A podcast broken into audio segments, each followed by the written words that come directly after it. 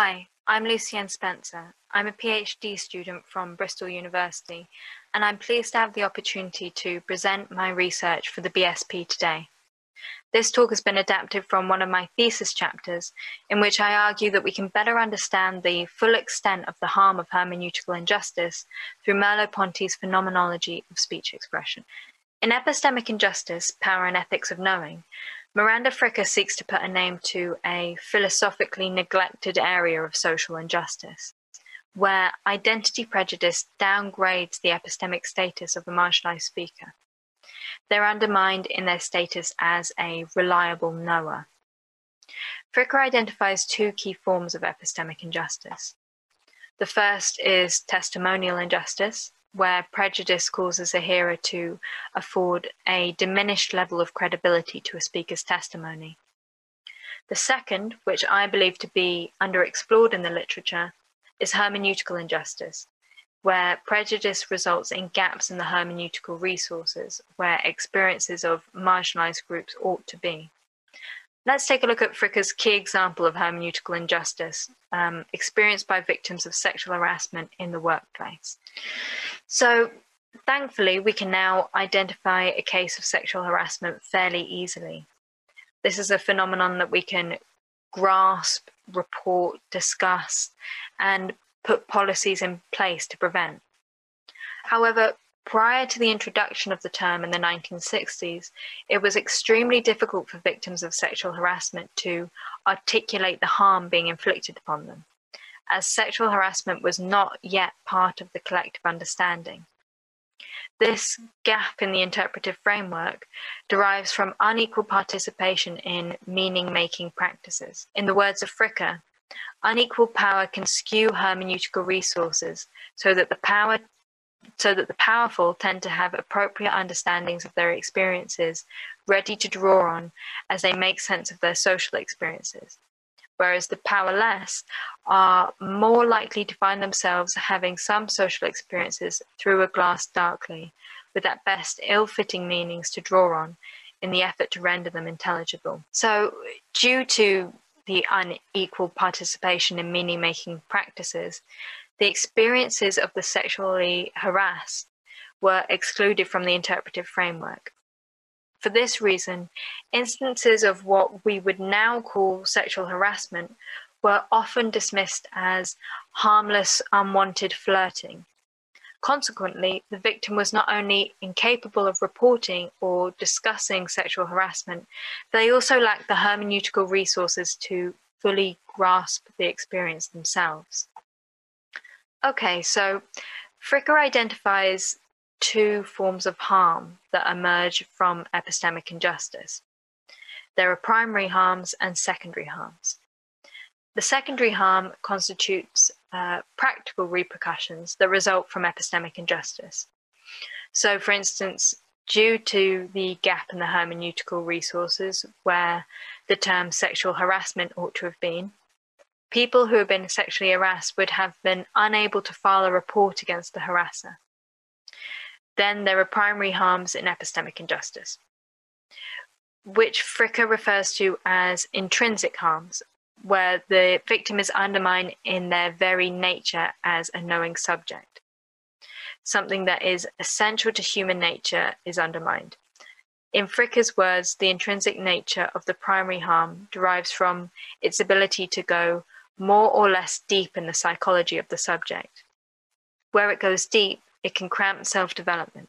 She argues that this primary harm can constitute what can constitute what she refers to as cognitive dissonance. Okay, so what is cognitive dissonance? The term cognitive dissonance is rooted in the field of psychology and is used to describe the experience of psychological distress that arises from two or more conflicting beliefs or desires pulling the subject in opposite directions. The classic example is a conflict in the desire to give up smoking and the desire to have another cigarette. In order to ease psychological discomfort, the dissonance between two beliefs or desires compels the cognitive agent to disregard one in favor of the other, to smoke or not to smoke. As our lives are filled with a plethora of choices and ideas that often appear equally worthy, we resolve cognitive dissonance on a regular basis. Our interest here is in the cognitive dissonance that is not so easily resolved, with a focus on the seemingly psychological turmoil that ensues. Fricker wields the term cognitive dissonance in two distinct ways. First, it's used to explain the experience of conflict between prejudicial and non prejudicial beliefs. Imagine a person who has been raised to hold the belief that homosexuality is a form of sexual deviance. Over time, this belief might stand in opposition with the observation that such ideas are unfounded and homophobic. Here, Fricker appeals to cognitive dissonance as a tool for self reflection that forces us to jettison our prejudicial beliefs regarding the untrustworthiness of a marginalized group in favor of beliefs that better align with our perceptual judgments. However, when Fricker turns to the subject of hermeneutical injustice in her final chapter, cognitive dissonance seems to take on a new form. In this instance, dissonance, I suggest, captures a disparity in meaning making. As Fricker claims, authoritative constructions in the shared hermeneutical resource create a sense of dissonance between an experience and the various constructions that are ganging up to overpower its nascent proper meaning. Here, the subject is torn between two conflicting ideas the personal understanding and the collective understanding.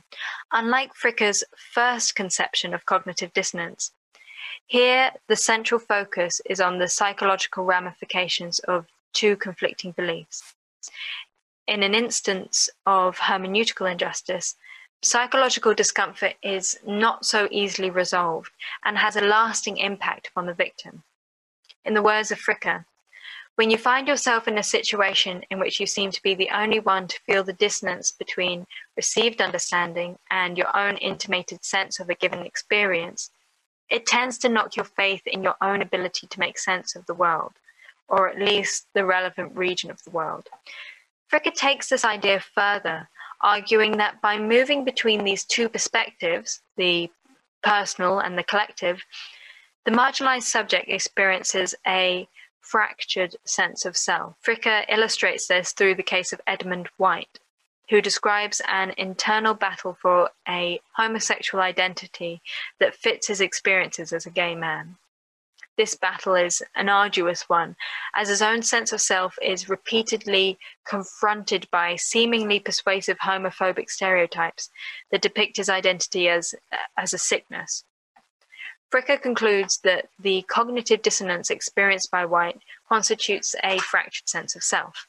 Through Merleau-Ponty's phenomenology of speech expression, I'll proceed to argue that cognitive dissonance of the hermeneutical kind has phenomenological ramifications that go well beyond mere psychological discomfort. Drawing on Merleau-Ponty, in what follows, I'll argue that the dissonance is not a division in the mind, but a division between the embodied subject and the external world. Okay, so now I'll offer a brief sketch of Merleau-Ponty's phenomenology of speech expression. I'll not be able to do justice to his account here, um, but I aim to illustrate the key points necessary for my argument. Consider immigrating to a foreign country without knowing the language. You arrive to find the environment around you appears ambiguous and formless, and your movement through it is inhibited. Initially, this observation may appear philosophically uninteresting. Of course, you would be unable to identify certain objects due to their cultural signification, and you wouldn't be able to communicate with other people which would restrict your ability to form interpersonal relationships. However, say those particular hurdles are overcome by acquiring a comprehensive guide to the culture and uh, taking language classes until you're proficient. Merleau-Ponty suggests that you would be unable to fully belong to this world, um, and this is due to the fact that language requires a being in the world. So, according to Merleau-Ponty, the full sense of a language is never translatable into another. We can speak several languages, but one of them always remains the one in which we live. In order to wholly assimilate a language, it would be necessary to take up the world it expresses, and we never belong to two worlds at the same time. So Merleau-Ponty proposes that understanding a language requires a taking up of the world and inhabitation of the environment. Language is the core structure of our being in the world, and it's a form of bodily comportment that discloses the meaning of the world and is therefore central to our ability to move through the environment with a pre reflective openness. The chapter entitled The Body as Expression and Speech in the Phenomenology Perception acts as a crescendo to Merleau Ponty's discussion on the embodied subject. This chapter not only ties together the preceding ideas on the relationship between subject, body, and world, but ultimately paints a fully formed portrait of the embodied subject. Merleau-Ponty goes on to show that speech expression underpins the embodied subject's relationship with the world. Okay, so let's have a recap of Merleau-Ponty's idea of the body schema. For Merleau-Ponty, the body is the infrastructure for all expressive activity.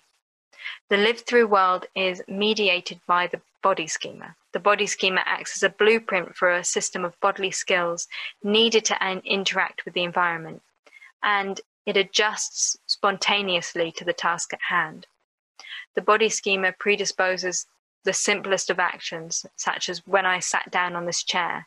I didn't need to think about it, I didn't need to attend to my body in any way. I just habitually, my body prepared to embrace the object in its environment, the chair.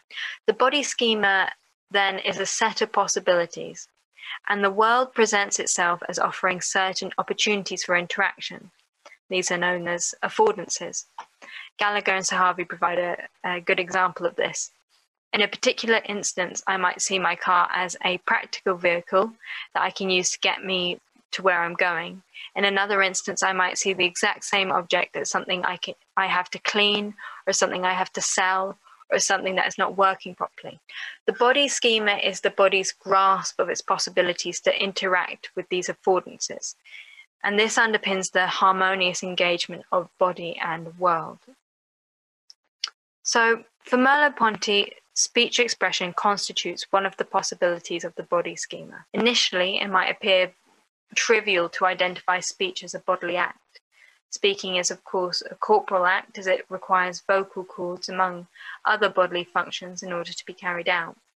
More significantly, however, speech expression is a manner in which I can employ my body to engage with the world. Speech is part of my bodily comportment, and speaking is a manner of interacting with the complex tapestry of meaning in the world. Speech expression doesn't signify meaning, rather, the words are saturated with meaning, which allows others to grasp the sense of our speech. Like other embodied acts, once we have learned how to correctly wield a word, we can brandish it in new and different social situations that retain their sense against the meaningful backdrop of our environment. Thus, a form of bodily expression, speech holds gestural meaning. In the words of Merleau-Ponty, speech is a gesture and its signification is a world. This brings me to another important aspect of Merleau-Ponty's speech expression.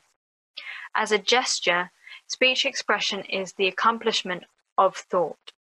So recall for Merleau-Ponty, gesture is not superfluous to thought or a mere additional flourish. Rather, gesture is thought. In the words of Merleau-Ponty, the gesture does not make me think of anger, it is anger itself.